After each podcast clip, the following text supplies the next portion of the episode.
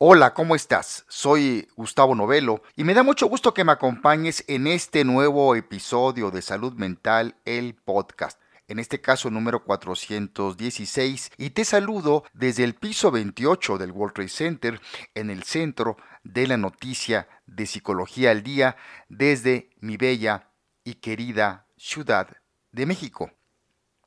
El fracasar o cometer errores es parte de la vida de los seres humanos pero la diferencia está en qué hacemos con ellos. ¿Nos levantamos o nos dejamos hundir?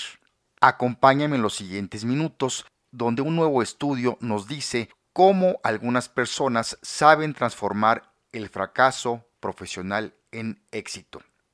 Salud Mental, el podcast, inicia después de esta breve introducción musical con el grupo ABBA y la canción The Winner Takes It All o El ganador se lo lleva todo.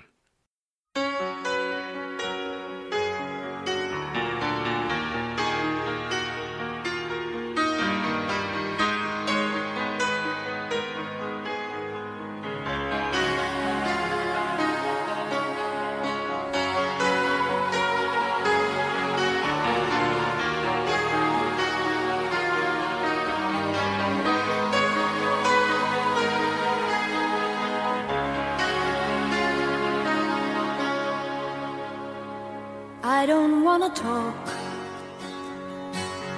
about things we've gone through, though it's hurting me.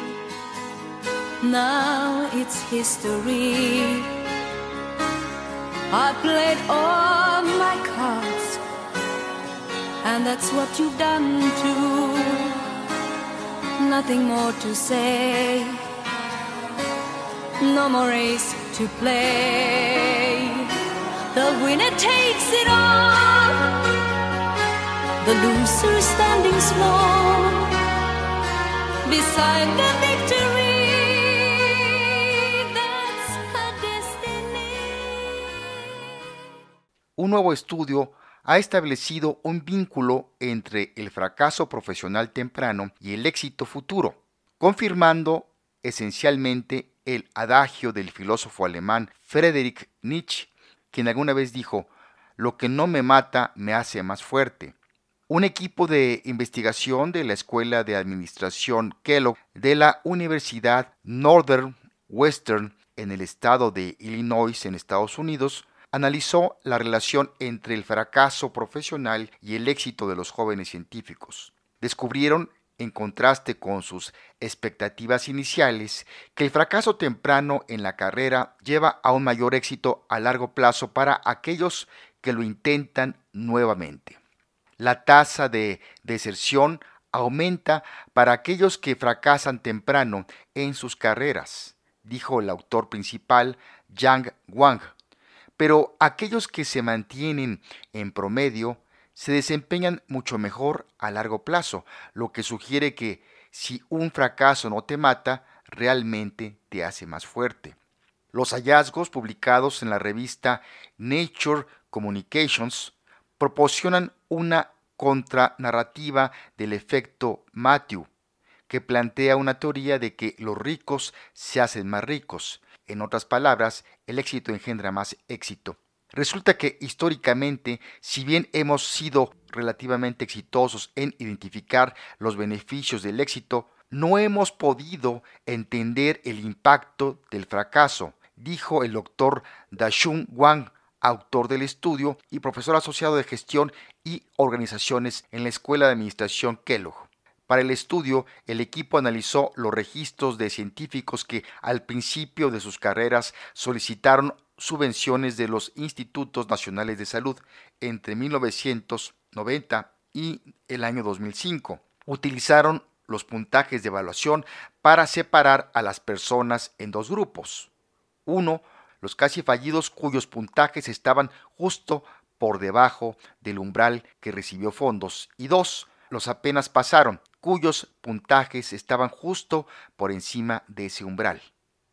Luego, los investigadores observaron cuántos artículos publicó cada grupo, en promedio, durante los próximos 10 años y cuántos de esos documentos resultaron ser aciertos, según lo determinaron por el número de citas que recibieron esos documentos. Descubrieron que los científicos en el grupo casi fallidos recibieron menos fondos, pero publicaron la misma cantidad de documentos y más documentos de éxito de los del grupo que apenas pasaron. De hecho, las personas en el grupo de financiación casi fallidos tenían un 6.1% más de probabilidades de publicar un documento exitoso en los próximos 10 años, en comparación con los científicos del grupo que apenas pasaron. El hecho de que el grupo casi fallido publicó más artículos exitosos que el grupo que apenas pasó es aún más sorprendente cuando se considera que este último grupo recibió dinero para avanzar en su trabajo, dijo el doctor Benjamin Jones, coautor del estudio y profesor de la materia emprendimiento en la Escuela de Administración Kellogg. Los investigadores consideraron si el efecto podría atribuirse a un fenómeno de eliminación donde el fracaso al inicio de la carrera provocó que algunos científicos del grupo abandonaran la carrera, dejando solo los miembros más decididos. Un análisis más detallado reveló que si bien la tasa de deserción después del fracaso fue de un 10% más alta para el grupo cercano a la falla, eso por sí solo no podría explicar el mayor éxito posterior en sus carreras. Después de ver una serie de otras posibles explicaciones para el éxito a largo plazo del grupo cercano a la falla, el equipo no pudo encontrar ninguna evidencia de apoyo para ninguna de sus hipótesis, lo que sugiere que otros factores no observables, como la determinación o las lecciones aprendidas, podrían ser parte de la explicación. Finalmente, los hallazgos no contradicen el efecto Matthew, sino que sugieren un camino complementario para aquellos que fracasan. Hay valor en el fracaso, dijo Wang. Acabamos de comenzar a expandir esta investigación a un dominio más amplio y estamos viendo señales prometedoras de efectos similares en otros campos. Hasta aquí la nota sobre este artículo. Ahora bien, yo solo agregaría que este estudio nos enseña una vez más que los fracasos en la vida solo son señales de que debemos de intentar otra fórmula para alcanzar nuestros objetivos o alcanzar el éxito. Esto implica levantarse y volver a intentarlo. Y en cada intento saldremos fortalecidos con nuevas enseñanzas. Si quieres profundizar sobre el tema de hoy, está el artículo Early Career Setback and Future Career Impact, publicado en el journal Nature Communications este pasado primero de octubre del 2019. También está el libro Vivir bien la vida, los beneficios inesperados del fracaso y la importancia de la imaginación, escrito por J.K. Rowling, Ediciones Salamandra. Pues bien, llegamos al final de este episodio de Salud Mental, el podcast número 416. Y antes de terminar te tengo una gran noticia. Ya contamos con nuestro programa de televisión por internet. Se llama Psicología al Día y nos puedes ver en vivo todos los jueves de a las 11 de la mañana, tiempo local de la Ciudad de México, por el canal astl.tv. O también puedes ver el programa grabado en YouTube en el canal de astl.tv. Espero te resulte interesante y de utilidad. Vamos a cerrar musicalmente con el famoso grupo sueco de música pop ABBA y la canción The Winner Takes It All o El ganador se lo lleva todo. Una bella canción que nos habla sobre el éxito y el fracaso. Escucha la letra y, te puede dejar mucho, muchos elementos para reflexionar. Ahora bien, te quiero contar lo siguiente.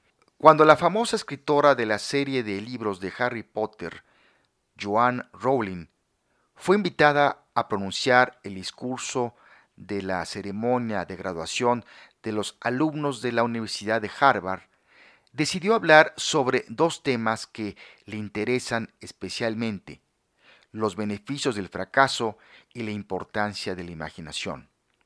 Para la autora, la valentía a la hora de afrontar el fracaso es tan esencial para vivir bien la vida como cualquier parámetro tradicional con que se mide el éxito.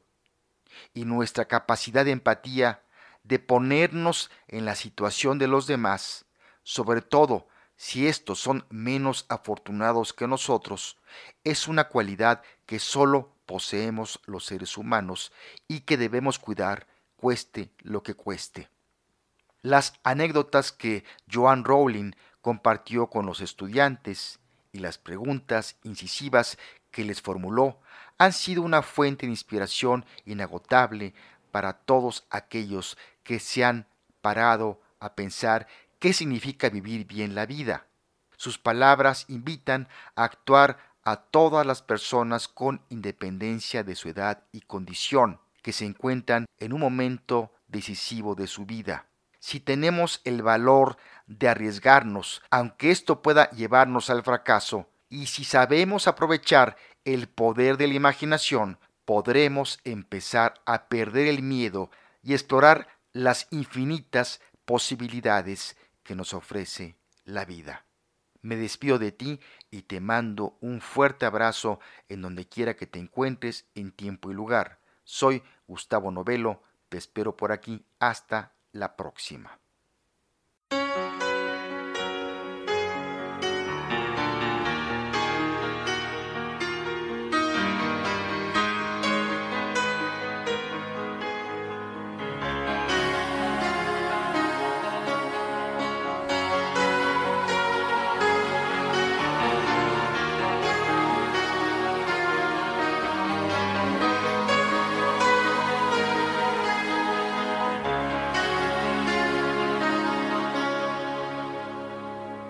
I don't wanna talk